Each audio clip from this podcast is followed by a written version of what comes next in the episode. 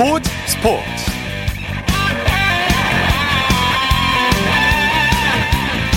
여러분 안녕하십니까 아나운서 이창진입니다 10월의 마지막 날인 오늘 프로야구 막내 구단이 일을 냈습니다 KT가 KBO 리그 정규 시즌에서 창단 후 첫 우승을 차지했는데요. 단일 리그 최초로 치러진 1위 결정전에서 삼성을 꺾고 창단 후 7년 만에 첫 정규리그 우승을 차지했습니다. one team이라는 걸 다시 한번 느꼈고 우리 선수들이 하나가 돼서 좋은 결과를 낸 것 같습니다. KT 이강철 감독 승리 요인을 선수들에게 돌렸는데요. 꼴찌 구단이라는 별명을 달고 살던 KT가 우승을 해서 그 의미가 더 큰 것 같습니다. 자, 일요일 스포츠 스포츠 먼저 프로야구 KT의 우승 소식으로 시작합니다. 스포츠 서울의 윤세호 기자와 함께합니다. 안녕하세요. 안녕하세요. 오늘 프로야구 단일리그 역사상 처음으로 1위 순위 결정전이 열렸는데 역사적인 경기인 만큼 팬들의 관심도 아주 높았죠. 그렇습니다. 특히 경기장이 열린 곳이 올해 가장 많은 관중석이 찾았고 가장 관중열기가 뜨거웠던 그 삼성의 홈구장 대구 삼성 라이온즈 파크에서 열려서 예. 더이 분위기가 정말 볼만했는데요. 어, 관중 수부터 압도적으로 많았습니다. 코로나19 시대 이 시대에서 가장 많은 관중인 1만 2,244명이 찾으면서 경기장이 매진이 됐고요. 예. 어, 마치 오늘 이 1위 결정전의 분위기는 그 코로나19 시대 이전으로 돌아간 것 같은 예. 정말 프로야구 그 경기장에 열기가 가득하고 그 야구 팬들이 정말 공 하나 하나에 이렇게 집중하면서 어 환호를 내뱉는 그런 모습이었습니다. 네, 대구에 야구 좋아하시는 분들 표 못 구하시는 분들도 많았을 것 같아요. 자, 네, 그렇습니다. 막내 KT가 창단 처음으로 지역기 시즌 1위를 차지했어요. 네, 삼성과 KT가 1위 결정전에서 정말 치열하고 어, 멋있는 투전을 벌였습니다. 네. 명품 투수전 끝에 KT가 삼성을 1대 0으로 꺾고 정규 시즌 우승을 차지했고요. 한국 시리즈 직행을 이뤄냈습니다. 네, KT 창단 9년 만에 대업을 달성한 거죠? 네, KT가 이제 2013년도에 창단을 했고 2014년도에 2군 무대 어, 퓨처스 리그를 했고 2015년부터 이제 처음으로 1군 무대에 올라섰습니다. 네. 사실 이제 1군 무대 초기에는 늘 이제 최하위에 달리면서 어, 하위권 팀이라는 꼬리표가 붙었었는데요. 그러나 지난해 창단 처음으로 포스즌 진출을 이뤘고요. 네. 그리고 올해는 정규 시즌 우승까지 이뤘습니다. 네. 1위 결정전 뭐 승부를 가릴 때까지 승부치기나 무승부 없이 진행이 된 거죠. 그렇습니다. 이번에 이제 처음으로 1위 결정전 단판 승제가 진행이 됐는데 규정상 이 경기는 정말 승부가 날 때까지 무제한 연장전으로 네. 치러집니다. 어, 그래서 더 관심이 많았던 경기인데 1점 차 명승부로 또 승부가 났습니다. 네, 한 점 차였지만 밤을 샐 수도 있는 그런 경기였습니다. 네. 자, 1위 결정전이 역대급으로 치열했는데 이강철 감독의 승부수가 통했던 것 같아요. 네, 사실 오늘 이 1위 결정전 전에는 KT가 열세라는 전망이었습니다. 네. 그럴 수밖에 없는 게 KT는 이제 정규 시즌을 어제까지 치르면서 선발 투수를 다 소모한 상태였거든요. 반면에 삼성은 이제 토종 에이스 원태인 선수가 8일을 쉬고 오늘 등판을 했습니다. 네. KT는 선발 투수가 없었고 삼성은 든든한 선발 투수가 있었던 거죠. 예. 그런데 KT가 이틀밖에 쉬지 않은 윌리엄 쿠에바 선수를 선발 투수로 등판시켰고 이 승부수가 완전히 적중을 했습니다. 네, 이강철 감독 KT 역사를 새로 썼는데 부임 세 번째 시즌 만에 우승을 그 만년 최하위에서 우승을 차지했어요. 네, 그래서 더 의미가 있지 않을까 싶은데요. 네. 어, 뭐 이강철 감독이 오면서 KT의 투수진이 몰라보게 달라졌고요.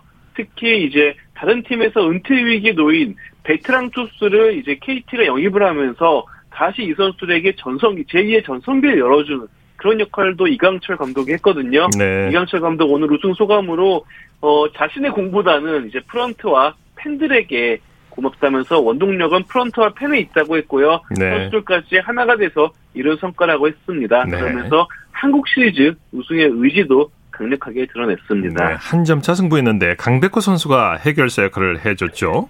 그렇습니다. 이 천금의 1점을 강백호 선수가 냈습니다. 어, 강백호 선수가 그 어찌 보면 이게 마지막 찬스일 수도 있었는데 6회 초에 2사 1삼루 찬스에서 원태인 선수의 이 직구를 받아쳐서 우전 적시타를 알렸습니다. 네. 정말 강백호 선수가 KT 최고의 스타인데 스타가 큰 무대에서 더 빛이 났습니다. 네, 경기가 끝난 후에 선수들도 울고 팬들도 같이 울었다고 하죠.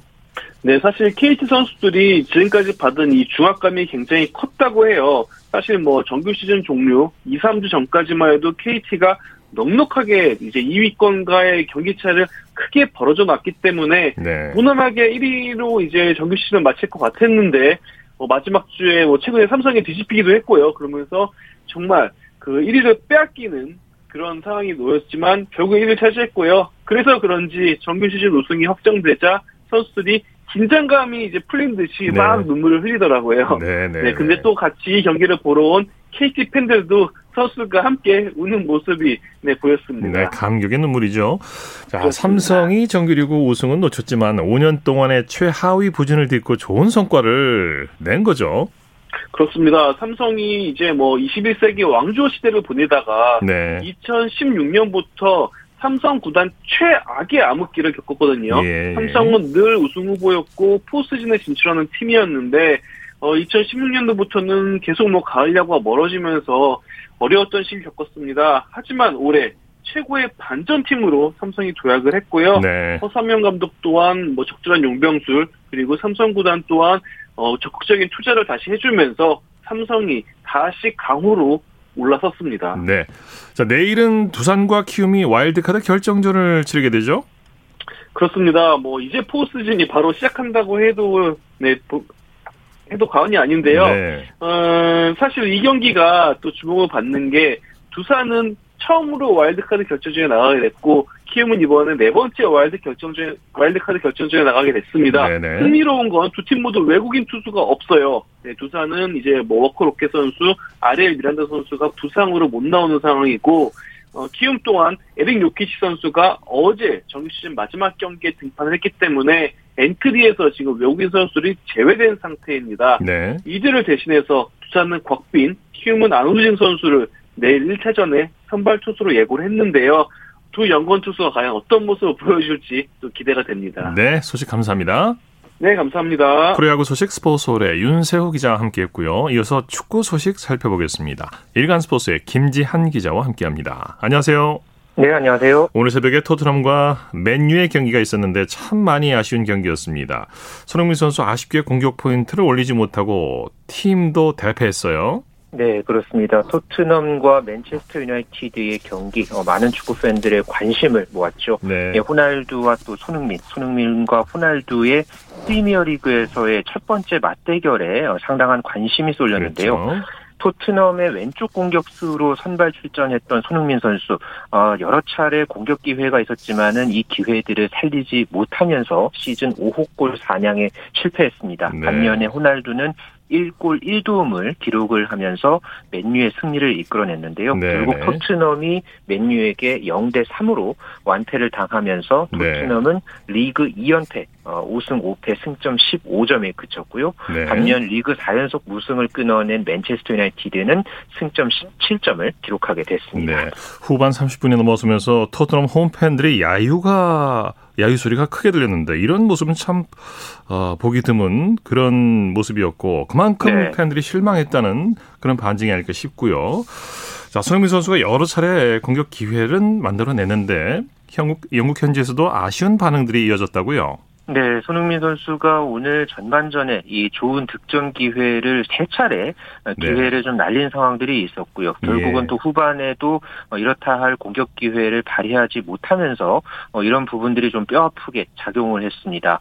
아, 오늘 토트넘도 유효 슈팅 한 개 기록하지 못하면서 네. 전반적으로 무기력한 어, 그런 경기를 펼쳤는데요.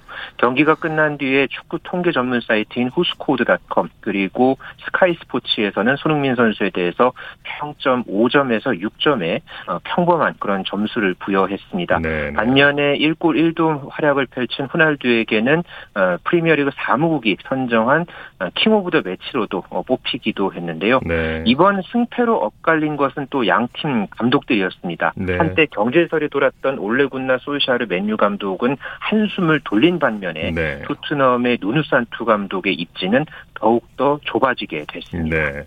이 맨유 호날두 선수 발리슛 정말 환상적이었는데 역시 슈퍼스타의 진면목을 보여줬습니다. 그렇습니다. 이 토트넘과 맨유가 다시 만날 경기는 언제쯤 됩니까? 네, 내년 3월 13일 우리 시각으로 자정에 맨유의 홈구장인 올드 트래퍼드에서 두 팀의 맞대결이 어, 또 펼쳐질 텐데요. 네. 아무래도 또 내년 3월이기 때문에 어, 그때 가서 맨유와 토트넘의 순위 그리고 각 팀의 상황이 어떻게 돼 있을지도 어, 주목을 받습니다. 네. 어쨌든 손흥민 선수가 맨유 원정에서는 조금 더 좋은 모습을 보여주길 기대합니다. 네. 자, 독일 분데스리가 마인스의 이재성 선수가 분데스리가 일부 데뷔골을 터뜨렸어요. 네, 이재성 선수가 아주 또 반가운 소식을 전해왔는데요. 어, 독일 빌레펠트에서 열린 빌레펠트와의 분데스리가 1부 어, 10라운드 원정 경기에서 전반 25분에 선제골을 터뜨리면서 팀의 2대1 승리에 앞장섰습니다. 네. 아, 앞서서 이재성 선수 분데스리가 2부 홀슈타인 킬에서 새 시즌을 소화를 했었죠. 그리고 마인츠로 이적을 해서 이번 시즌에 첫 번째 골을 어, 이번에 터트려 냈는데요. 어, 선발 출전한 이재성 선수 후반 32분에 레안드르 바이로와 교체될 때까지 아주 활발한 몸놀림을 펼치면서 좋은 모습을 보여줬고 이번 골로 시즌 공격 포인트를 1골 1도움 두 개로 늘리는 데 성공했습니다. 예. 프라이부르크의 정우영 선수도 다섯 경기 연속 선발 출전해서 팀 승리에 기여했죠? 네, 프라이부르크가 오늘도 결국 승리를 거두면서 개막 후에 10경기 연속 무패 행진을 이어갔는데요. 이 경기에 정우영 선수도 5경기 연속 어, 선발 출전을 해서 후반 30분까지 아주 그라운드를 활발하게 누볐습니다. 네. 어, 프라이부르크가 또 이번에 승리를 거두면서 현재 분데스리가 3위에 자리하게 됐습니다. 네. 스페인 마요르카의 이강인 선수 발렌시아전 퇴장 악몽을 딛고 잠시 후에 카디스와의 경기 출격을 준비하고 있죠? 네, 마요르카의 이강인 선수 잠시 후 밤 10시부터 열릴 카디즈와의 프리메라리가 12라운드 원정 경기에 선발 출장을 하게 됐습니다. 아, 그렇군요. 아, 네, 이제 조금 전에 발표가 됐는데요.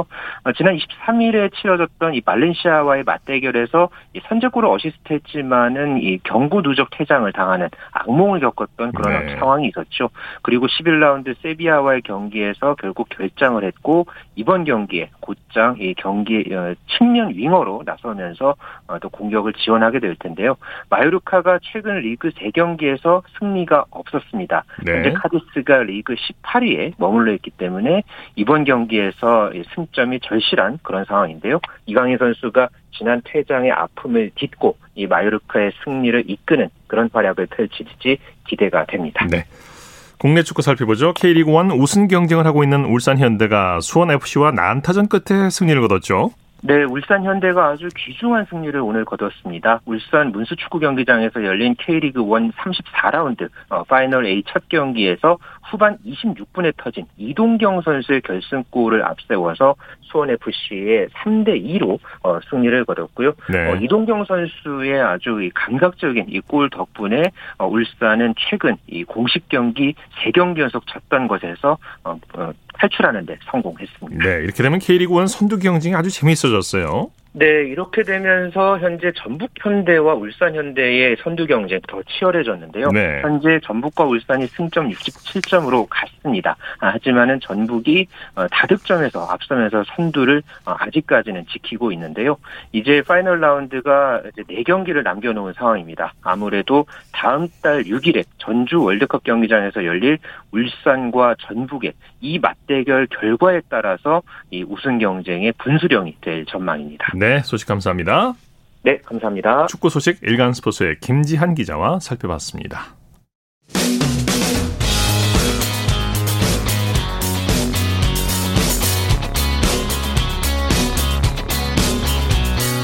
따뜻한 비판이 있습니다. 냉철한 분석이 있습니다. 스포츠 스포츠. 일요일 스포츠 스포츠 생방송으로 함께하고 계십니다. 9시 34분 지나고 있습니다. 이어서 프로배구 소식입니다. 스포츠 동아의 강산 기자와 함께합니다. 안녕하세요. 네, 안녕하십니까. 먼저 남자부 경기부터 살펴볼까요? 한국전력이 현대캐피탈을 상대로 완승을 거뒀네요. 네, 오늘 수원에서 열린 남자부 경기에서는 한국전력이 현대캐피탈을 3대 0으로 완파했고요. 승점 9점이 되면서 현대캐피탈을 세트 득실률에서 앞서 선두로 올라섰습니다. 네, 네. 오늘 경기 한국전력이 현대캐피탈을 모든 면에서 압도했죠. 네, 그렇습니다. 현대캐피탈은 외국인 선수가 없는 상황에도 허수봉과 문성민의 쌍포를 앞세워서 타팀을 위협하는 경기력을 보여주었지만 오늘 한국전력은 그 루트를 완벽하게 차단했습니다. 네. 공격 득점 39대 27, 블로킹은 15대 3, 서브에서 3대 0으로 앞섰고 범실도 상대보다 7개를 적게 하면서 편안하게 경기를 이끌어갈 수 있었습니다. 네, 서재덕과 다우디 선수의 활약이 대단했죠. 네, 투 쌍포의 활약이 빛났습니다. 다우디는 오늘 블로킹 4개 포함 양팀 통틀어 최다인 20점을 올렸고요. 서재덕은 블로킹과 서브, 후위 공격 3개씩을 포함해서 16점, 공격 성공률 83%로 트리플 크라운을 작성하면서 예. 화려한 복귀를 신고했습니다. 네, 축하합니다. 자, 선두로 올라선 한국전력 장병철 감독 승리 비결을 뭘로 꼽았나요? 네, 장병철 감독은 오늘 경기 후에 선수들의 비장한 표정을 보고 괜찮을 것으로 느꼈다면서 서브가 잘 통했고 블로킹에서 승부가 갈렸는데 선수들이 정말 좋은 경기를 했다고 칭찬을 아끼지 않았습니다. 네, 네. 여자부에서는 현대건설의 상승세가 대단하네요. KGC 인삼공사를 꺾고 5연승을 거뒀어요. 네, 그렇습니다. 현대건설은 남녀부 통틀어 유일한 무패팀입니다. 네. 오늘도 선두 경쟁을 하던 인삼공사를 세트 스코어 3대 0으로 완파하고 개막 5연승을 달렸습니다. 네, 특히 현대건설이 외국인 선수 없이 국내 선수들로 값진 승리를 이뤄냈어요. 네, 그렇습니다. 오늘 현대건설은 사실 전력에서 절대적인 비중을 차지하는 외국인 선수 야스민이 허벅지 부상으로 빠지면서 조금은 어려움을 겪을 것으로 보였는데요. 그 공백을 국내 선수들이 굉장히 잘 채워줬습니다. 네. 양효진이 블로킹 5개 포함 18점, 베테랑 황현주가 15점을 올렸고요. 이다연이 9점, 황민경이 8점, 고예림이 7점을 올리면서 국내 주전 선수 5명이 고른 득점으로 승리를 이끌었습니다. 네. 자, 그리에서 그리스에서 뛰고 있는 이다영 선수가 리그 3라운드 MVP를 수상했다고 하죠? 네, 그렇습니다. 이 이다영 선수가 그리스 여자 프로 배구 A1 리그 3라운드 최우수 선수에 뽑혔는데요. 그리스 배구 연맹이 발표한 그 AON 아마존에스와의 5라운드 경기를 앞두고 이다영의 3라운드 MVP 트로피를 전달했습니다. 네. 그 이다영 선수가 데뷔전이었던 경기에서 화려한 토스로 상대 선수들의 블로킹 벽을 빼고 이런 부분들을 굉장히 높게 평가한 결과라고 볼 수 있겠습니다. 네. 자, 국내 프로배구 중간 순위 살펴볼까요? 네, 오늘 남자부는 한국전력이 승점 9점으로 선두고요. 현대캐피탈도 승점 9점이지만 세트 득실률에서 밀려 2위입니다. 네. 승점 7점인 대한항공이 3위, 나란히 승점 5점인 삼성화재와 OK금융그룹이 4위와 5위고요. 승점 4점의 우리카드가 6위, 3점의 KB손해보험이 7위입니다. 여자부는 승점 15점의 현대건설이 선두 독주 체제를 고쳤고요. 승점 9점인 GS칼텍스와 KGC 인삼공사가 세트 득실률 차이로 2위와 3위입니다. 승점 6점인 도로공사가 4위, 승점 3점의 흥국생명이 5위고요. 아직 1승도 승점 1점도 올리지 못하고 있는 기업은행과 페퍼저축은행이 6위와 7위에 처져 있는 상황입니다. 네, 소식 감사합니다. 고맙습니다. 프로배구 소식 스포츠 동아의 강산 기자와 함께했고요. 이어서 프로농구 소식 살펴보겠습니다.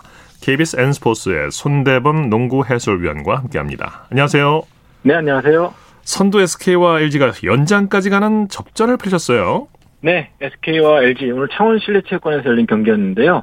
어, 선두 SK가 고전 끝에 연장까지 간 접전 끝에 88대 85로 승리했습니다. 네. 오늘 자밀 워니 선수가 21득점에 리바운드 16개로 활약을 해줬고요. 또 최근 핫한 최준용 선수가 18득점에 어, 9리바운드로 선전하면서 또 팀의 선두 등극을 도왔습니다. 네. 오늘 승리로 SK가 4연승을 질주하면서 이 공동 2위 그룹과의 승차를 좀 더 벌렸는데요. 어, 굉장히 오랜만에 4연승을 달리면서 좀 신바람을 낸 반면에 LG는 2연패에 빠지면서 이 9위 현대모비스와의 승차가 한 게임 차로 벌어졌습니다. 네. 1쿼터부터 접전을 펼쳤는데 SK가 뒷심을 발휘했습니다. 있어요. 그렇습니다. 뭐 LG가 이틀 연속 경기임에도 불구하고 선두 SK를 상대로 좀 잘 싸웠는데요. 어, 반면에 SK 같은 경우는 뭐 2쿼터 들어서 굉장히 좀 부진한 모습 보이면서 어, 전반에 단 28점에 묶였습니다. 어, 심지어 또 4쿼터 종료 직전에는 이 LG 외국 선수인 이 압둘 말릭 아부 선수에게 이 동점 덩크슛까지 허용하면서 연장까지 가야 했는데요. 네. 하지만 SK의 연장 뒷심이 빛났습니다. 이 오재현 선수와 이 안영주 선수의 활약 덕분에 이 결정적일 때 승기를 잡을 수가 있었습니다. 네. 자, KT는 KGC를 걷고 연승을 기록했네요. 네, KT가 안방에서 KGC 인상공사를 상대로 완승을 거뒀습니다. 네. 이 86대 63으로 대승을 거뒀는데요. 오늘 승리 덕분에 6승 3패로 2위권에 올라가면서 1라운드를 마쳤습니다. 네. 이 오늘 수훈 선수는 국내 선수인 베테랑 김현민 선수가 아닌가 싶은데요. 어, 14득점에 리바운드 11개를 잡아냈고요. 또 상대 외국 선수인 오마리 스펠맨 선수를 잘 막아내면서 이 승리를 도왔습니다. 네, KT가 초반부터 승기를 잡았죠. 그렇습니다. 오늘 뭐 KT가 공수 양면에서 이 높이를 활용해서 이 KGC를 잘 막아냈는데요. 이 전반에만 일찌감치 46대 28, 18점 차이로 앞서가면서 이 안정적인 리드를 잡을 수가 있었습니다. 네. 자, 오리온은 DB를 꺾고 back-to-back 원정 싹쓸이를 했네요. 네, 원주에서 열린 고양 오리온과 원주 DB 간의 경기에서는 이 오리온이 72대 68로 짜릿한 역전 승리를 거뒀습니다. 네. 어, 사실 이틀 연속 경기에 또 원정 경기였기 때문에 어, 힘든 경기가 되지 않을까 싶었는데 이 막판 뒷심을 발휘하면서 KT와 공동 2위로 1라운드를 마쳤습니다. 네, 막판까지 승부를 알 수 없을 정도로 치열한 경기였죠. 그렇습니다. 오늘 뭐 경기 내내 양보할 수 없는 그런 양보가 없었던 치열한 경기였는데요. 이 마지막에 DB의 허웅 선수가 흐름을 가져왔지만 이 결정적일 때 이대성 선수가 맹활약해주면서 승리를 거두었습니다. 네. 오늘 이대성 선수가 21득점, 또 한호빈 선수와 이정현 선수가 27득점씩을 기록했는데 이 인사이드가 아닌 백코트에서 이렇게 폭발력을 보여주다 보니까 어, DB도 이 막지 못한 채 무너지고 말았습니다. 네. 여자 프로농구 소식 살펴볼까요? KBS 다스가 하나원 큐를 꺾고 3연승을 거뒀네요. 네, 이 청라에서 열린 KB스타스와 하나원 큐 간의 올 시즌 첫 맞대결에서는 KB가 92대 75로 승리를 거뒀습니다. 어, KB 같은 경우는 오늘 승리로 3전 전승 단독 1위를 올라가게 됐고요. 네. 하나원 큐는 이번 시즌 시작한 이후에 3연패로 아직까지 승리가 없습니다. 네, 자 어떤 선수들이 팀 승리를 이끌었습니까? 네, 오늘 KB 같은 경우는 박지수 선수가 허리 통증 때문에 주전은 출전하지 못했거든요. 하지만 다른 선수들이 좋은 활약을 보여줬습니다. 어, 특히나 김민정 선수가 데뷔 이후에 최다 득점인 27득점으로 경기 내내 예. 활약을 해줬고요. 또 박지수 선수가 12득점, 또 최희진 선수가 11득점을 기록하면서 3연승을 도왔습니다. 네. 자, 프로농구 1라운드를 마쳤는데 순위 한번 정리해 볼까요? 네, 현재 단독 선두로 SK가 7승 2패를 기록하고 있습니다. 또 수원 KT와 고양 오리온이 6승 3패씩을 기록하면서 공동 5위에 공동 2위에 있고요. 어, 원주 DB는 5승 4패로 4위, 그리고 삼성과 한국가스공사가 4승 5패로 어, 공동 5위에 있는데요. 공동 5위 팀이 두 팀만 있는 것이 아닙니다. 이 KGC 인상공사와 전주 KCC도 4승 5패로 이제 나란히 네 팀이 공동 5위에 머물러 있는 그 진풍경을 기록하고 있고요. 어, 반면에 현대모비스와 LG 같은 경우는 초반에 주춤하면서 나란히 9위와 10위에 머물러 있습니다. 네. 이번에는 NBA 소식 살펴보죠. 골든 스테이트가 오클라호마 시티를 꺾고 서부 컨퍼런스 단독 선두가 됐네요. 네, 골든 스테이트 워리어스의 초반 기세가 굉장히 무섭습니다. 오늘 홈 경기에서 이 오클라호마 시티 선더를 103대 82로 제압하면서 단독 선두로 올라섰습니다. 네. 오늘 경기도 역시 스테판 커리 선수가 활약을 해줬는데요. 3점슛 6개와 함께 20득점으로 어, 팀 승리를 도왔고요. 반면에 오클라호마 시티 같은 경우는 이 초반에는 좀 열심히 따라붙었지만 결국 노련미를 극복하지 못한 채 무너지고 말았습니다. 네. 다른 경기는 어떻게 됐나요? 네, 오늘 재미있는 경기 참 많았는데요. 우선 동부에서는 리그 유, 시카고 불스가 어, 리그 유일의 무패팀인 유타 재즈를 107대 99로 제압하면서 이 동부 선두로 올라섰습니다. 이 더마 데로잔 선수가 32득점으로 활약을 해줬고요. 마이애미 히트는 129대 103으로 멤피스를 꺾었습니다. 어, 지미 버틀러 선수가 27득점으로 활약했고요. 또 유일하게 승리가 없었던 디트로이트 피스톤스는 이 올랜도 매직을 110대 103으로 꺾고 뒤늦게 이번 시즌 첫 승을 신고하게 되었습니다. 네, 소식 감사합니다. 고맙습니다. 프로농구 소식 KBS N스포츠의 손대범 농구 해설위원과 살펴봤습니다. 쳤다 하면 홈런이고 슛 골이고 각본 없는 한편의 드라마 그것이 바로 그것이 바로 손에 잡힌 우승 트로피 목에 걸린 그 배달 너와 내가 하나 되는 그것이 바로 그것이 바로 그것이 바로 꿈꾸던 스포츠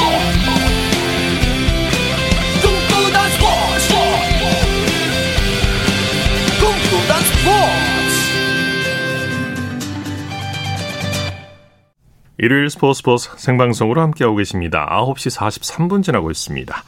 이어서 스포츠 속에 숨어있는 과학 이야기를 살펴보는 기영로의 스포츠와 과학 시간입니다. 스포츠 평론가 기영로 씨와 함께합니다. 어서 오십시오. 네, 안녕하세요. 자, 오늘은 어떤 얘기를 해주시겠습니까? 네, 오늘은 우리나라 동계 스포츠 효자 종목이면서 요즘 말도 많고 탈도 많죠. 네. 쇼트트랙 스피드 스케이팅의 스케이트에 대해서 알아보겠습니다. 스케이트. 예. 자, 이 스케이트도 종류가 여러 가지가 있죠. 네, 동계 스포츠에서 스케이트가 필요한 종목은 스피드 스케이팅, 또 오늘 소개해드릴 쇼트트랙 스피드 스케이팅, 또 피겨 스케이팅, 네. 또 아이스하키 이렇게 네 종목입니다. 그렇죠.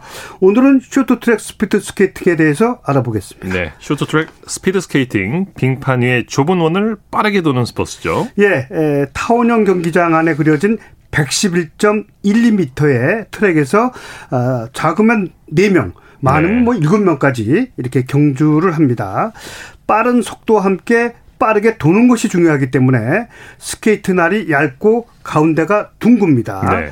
짧은 트랙을 돌아야 하는 특성상 급한 코너가 많은데 이때 밖으로 나가려는 원심력을 줄이려고 날의 방향이 코너를 도는 왼쪽 방향으로 다 휘어져 있습니다. 그렇군요. 날이 많이 휠수록 속도는 줄죠 아무래도. 하지만 바깥으로 밀려나는 원심력이 줄어들게 됩니다. 예. 이 쇼트트랙 스피드 스케이트 날, 이 날은 다른 종목 스케이트에 비해서 어떤가요? 가장 어, 얇은 게 스피드 스케이팅입니다.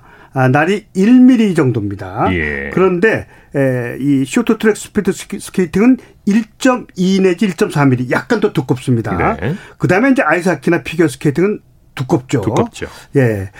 또한 쇼트트랙 스피드 스케이팅의 스케이트 날이 관리가 어려운 것은 날이 얇은 것뿐만 아니라 둥글기 때문입니다. 그러네요. 아, 스케이트 네. 날을 옆에서 보면 반듯한 일자처럼 보이지만 자세히 보면 가운데 부분이 볼록하고 양끝이 살짝 올라가 있습니다. 네. 코너링을 원활하게 하기 위해서 둥글게 돼 있는 겁니다. 네네. 이 쇼트트랙 스피드 스케이팅은 코너 둘레 111.2m 가운데 48%인 53.8m가 곡선 중, 그러니까 절반은 곡선, 절반은 직선 이렇게 그렇죠. 생각하면 됩니다. 네. 네. 쇼트트랙 스피드 스케이트는 양쪽 날이 모두 왼쪽에 있다고요? 네, 맞습니다. 쇼트트랙 스피드 스케이팅화의 양쪽 날 모두 스케이트화의 왼쪽에 있습니다. 예. 날이. 선수들의 회전을 용이하게 하기 위해서입니다. 만약 날이 가운데 있거나 오른쪽에 있으면 시계바늘 반대 방향 왼쪽으로 돌아야 하는 선수들이 아주 불편하게 되죠. 그렇겠죠. 아, 더 쉽게 설명드리면 쇼트트랙 스피드 스케이팅 스케이트화를 신으면 저는 왼발은 새끼 발가락 쪽에 가깝게 있고요. 네. 오른발은 엄지 발가락 쪽에 가깝게 스케이트 날이 있는 겁니다. 그렇게 네, 안쪽에 되겠는데요. 있는 겁니다. 그러니까. 제 지금 네. 발가락을 움직여 보는데. 네네네. 그럴 것 같습니다. 자, 쇼트트랙 스피드 스케이팅 화, 즉 구두는 어떻게 생겼나요? 스피드 스케이팅은 발목 부분이 거의 없어요. 그냥 음. 직선 막 달리 코너가 있습니다만 어쨌든 네. 직선을 많이 달리니까. 근데 쇼트 트랙 스피드 스케이팅화는 111.2m 트랙을 많이 돌아야 하기 때문에 에, 안정된 코너링을 위해서 발목 부분이 확실하게 있습니다. 예. 아, 스케이트의 부츠가 선수들의 선수들 발에 복숭아뼈까지 올라옵니다. 네네. 네. 이 쇼트 트랙 스피드 스케이팅 선수들의 부츠는 다른 종목과 어떻게 다릅니까? 예, 앞서 몇 차례 설명을 드렸듯이 쇼트트랙 스피드 스케이팅 선수들은 직선보다는 곡선을 많이 타기 때문에 스케이트 날이 약간 휘어져 있습니다. 네. 스케이트 날이 휘게 해주는 것을 전문 용어로 bending이라고 합니다. 음. 근데 2000년대 초까지는 한국이 이 bending에 대해서 독보적인 기술을 갖고 있었거든요. 네. 날이 휘어진 정도를 측정해주는 기계가 등장하고 또 한국인 음. 코치들이 전 세계로 많이 나가서 기술이 전파돼서 지금은 bending 기술이 세계 다 평준화돼 있습니다. 예. 그리고 코너링을 위해서 스케이트의 앞날을 초승달 모양으로 깎아주는데 이를 로그를 준다고 하거든요. 네. 그러니까 로그를 줘야지만 얼음과 닿는 면적을 최소화해서 스피드 손실을 최소화하면서 곡선 주로를 부드럽게 주파하게 되는 겁니다. 네, 네.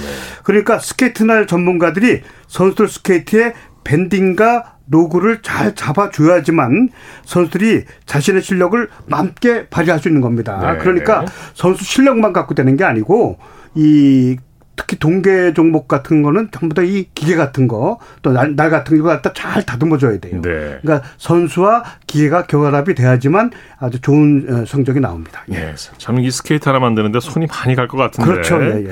그래서 스케이트 선수들은 스케이트 날을 전문가에게 맡긴다고 하죠. 네. 예, 모든 쇼트트랙 스케이트 스케이팅 선수들은 자신이 신는 스케이트 날을 어, 그 변화를 아주 귀신처럼 알아냅니다. 이게 거칠거나 네. 더 휘어져 있거나 잘못되면 금방 알아채죠. 얼음 위에서. 네. 어, 스케이트 날이 경기력에 절대적인 영향을 끼치기 때문입니다. 그래서 거의 모든 쇼트트랙 스피드 스케이팅 선수들은 전문가들한테 자신의 스케이트를 맡기는데 이 쇼트트랙 선수뿐만 아니라 이 스피드 스케이팅 선수도 마찬가지예요. 네네네. 네, 이 네. 날을 전문가한테 맡깁니다. 그래야지만 그렇군요. 자신에 맞는 또 경기력을 잘 나올 수 있는 그런 그 날이 생기기 때문입니다. 그러니까 예. 아, 앞서 제가 말씀드렸듯이 스케이트의 네 종목은 전부 다 날이 굉장히 중요하기 때문에 네, 전문가한테 맡긴다. 뭐 이렇게 네. 보면 될 것 같습니다. 네. 기영노의 스포츠와 과학 오늘은 쇼트트랙 스피드 스케이트에 대한 얘기를 나눠봤습니다. 스포츠 평론가 기영노 씨와 함께했습니다. 고맙습니다. 네, 안녕히 계십시오.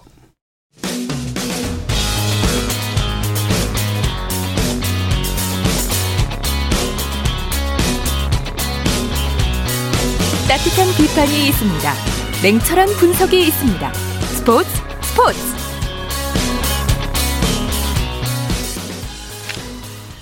이어서 다양한 종목의 스포츠 소식을 전해드리는 주간 스포츠 하이라이트 시간입니다. 이혜리 리포터와 함께합니다. 어서 오십시오. 네, 안녕하세요. 네. 한국 배드민턴 여자 복식의 이소희, 신승찬, 김소영, 공희용 조가 프랑스 오픈 선수권 대회 결승전에서 우승을 놓고 격돌하죠? 네, 한국 선수들끼리 우승 이 결승전을 또 맞붙게 됐습니다. 네. 2년 만에 우리나라 선수들이 이제 출전을 하게 됐고요. 세계 배드민턴 연맹 프랑스 오픈 선수권 대회 결승전에서 한국 배드민턴 여자 복식의 이소희 신승찬 조와 김소영, 공이용조가 만났습니다. 네. 어, 현재 시간으로 31일 오후 8시부터 결승전이 펼쳐지게 되고요. 뿐만 아니라 남자 복식의 고성현, 신백철조도 결승전에서 세계 랭킹 1위인 인도네시아 선수들과 경기를 치르게 됩니다. 예, 한국 선수들끼리 결승전이라 더욱 기대가 되는데요. 네. 자, 그리고 이 베이징 동계올림픽이 100일이 채 남지 않았어요. 네, 베이징 동계올림픽이 2022년 2월 4일부터 중국 베이징에서 열리는데요. 지난 27일 수요일이 베이징 올림픽을 알리는 카운트다운 D-100일이었습니다. 네. 어, 하지만 우리나라는 쇼트트랙 대표팀을 둘러싼 논란 때문인지 올림픽을 앞둔 분위기가 예전 같지 않은데요. 지난 27일 수요일 KBS 9시 뉴스입니다. 베이징 올림픽까지 100일. 전에는 보통 메달 목표를 밝히고 결의를 다지는 행사를 열어왔지만 이번 대회 100일을 앞두고는 심석희의 고위 충돌 의혹을 조사하는 첫 회의가 열렸습니다. 그러나 이런 일로 조사 여력 구성된 것 자체에 대해서 매우 안타깝게 생각합니다. 조사위원회는 연말까지 결론을 낼 것이라고 밝힌 가운데 대표팀 훈련에서 제외된 심석희는 올림픽 출전이 불투명합니다. 최민정도 지난주 월드컵에서 불의의 부상을 당해 중도 귀국했습니다. 남은 세 차례 월드컵을 통해 올림픽 출전 쿼터를 확보해야 하는데 차질이 생길 우려가 있습니다. 여자 컬링 대표팀 팀킴도 아직 베이징행 티켓을 따지 못했습니다. 팀킴은 12월 최종 예선에서 3위 안에 들어야 올림픽에 출전합니다. 2연패에 도전하는 스켈레톤의 윤성빈도 대회를 3개월이 앞두고서야 처음 올림픽 트랙을 경험했습니다. 기회가 많이 있지는 않기 때문에 효율적으로 훈련해서 좋은 결과 그리고 즐길 수 있도록 노력하겠습니다. 여러 가지 악재가 겹치면서 조금은 어수선하고 썰렁한 분위기. 그러나 국가대표 선수들은 묵묵히 훈련에 집중하고 있습니다.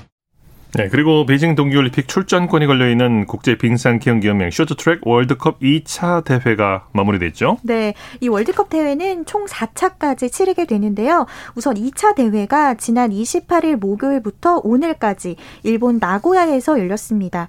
한국 쇼트트랙 남자 대표팀 간판 이 항대현 선수가 어제 500m 결승에서 1위로 통과를 했는데요. 예. 한국 대표팀에서 유일하게 금메달을 목에 걸었고요. 또 황 선수는 1500m 종 종목에서는 은메달을 땄습니다. 네, 조금 전에 기영로의 스포츠와 과학에서도 쇼트트랙 어, 스케이트에서 얘기를 좀 나눠봤습니다만 네. 아무튼 우리나라가 세계 강국입니다. 아, 네. 예. 자, 쇼트트랙 여자 대표팀 경기 결과도 좀 정리해 주시죠. 네, 김아란과 이유빈, 서휘민과 박지훈 선수로 결성된 여자 쇼트트랙 대표팀이 오늘 이 3000m 여자 계주 은메달을 차지했습니다. 또 김아랑 선수가 1500m에서 동메달을 목에 걸었는데요. 이로써 우리나라는 이 대회 월드컵 2차 대회에서 금메달 1개, 은메달 2개, 동메달 1개로 이 대회를 마감했고요. 네. 월드컵 3차 대회는 오는 11월 18일부터 21일까지 헝가리에서 열립니다. 네. 자, 국민 마라토너 이봉주 전 선수가 투병 중이라고 하죠. 네. 사실 요즘 달리기 좋은 계절이라고 하잖아요. 네. 그래서 전국 곳곳에서 마라톤 대회가 펼쳐지고 있는데요. 어, 근육 긴장 이상증이라는 희귀병에 걸려서 투병 중인 이봉주 전 선수의 쾌유를 기원하는 마라톤이 진행되고 있습니다. 네네. 이봉주 전 선수 역시 치료를 잘 받고 일어나서 다시 뛰겠다 이렇게 다짐을 했는데요. 지난 25일 월요일 KBS 9시 뉴스입니다. 마라톤 동호인인 67살 이청규 씨 허리를 심하게 다쳐 3년간 병상에 누워 있었지만 기적같이 회복해 다시 풀코스를 완주한 순간을 잊지 못합니다. 병마를 마라톤으로 극복했던 만큼 희귀병을 앓고 있는 이봉주의 쾌유를 기원하며 한 마음으로 달립니다. 이봉주 화이팅! 코로나19 여파로 랜선 마라톤으로 펼쳐지는 달리기는 육상인뿐 아니라 일반 국민들도 함께하고 있습니다. 이봉주 선배님의 빠른 케어를 기원하겠습니다. 선배님 화이팅!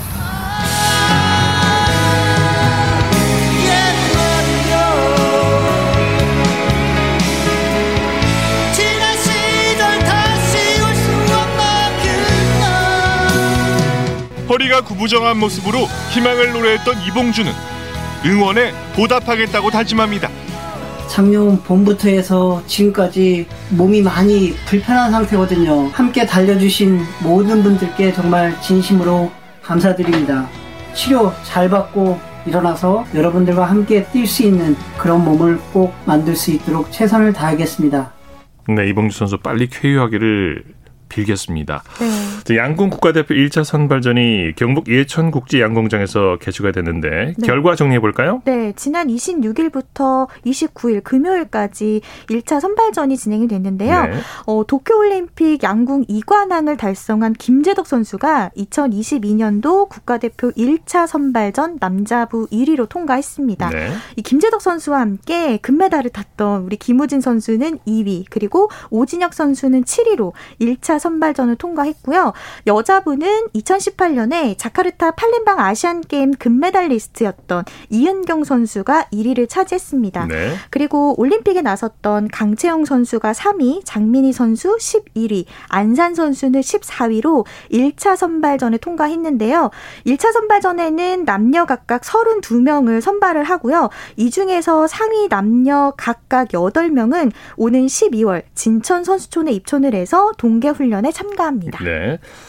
피겨스케이팅의 이해인 선수가 시니어 그랑프리 2차 대회에서 최종 7위로 대회를 마무리했네요. 네, 이해인 선수가 첫 시니어 그랑프리에 출전을 해서 네. 최종 7위를 기록했습니다.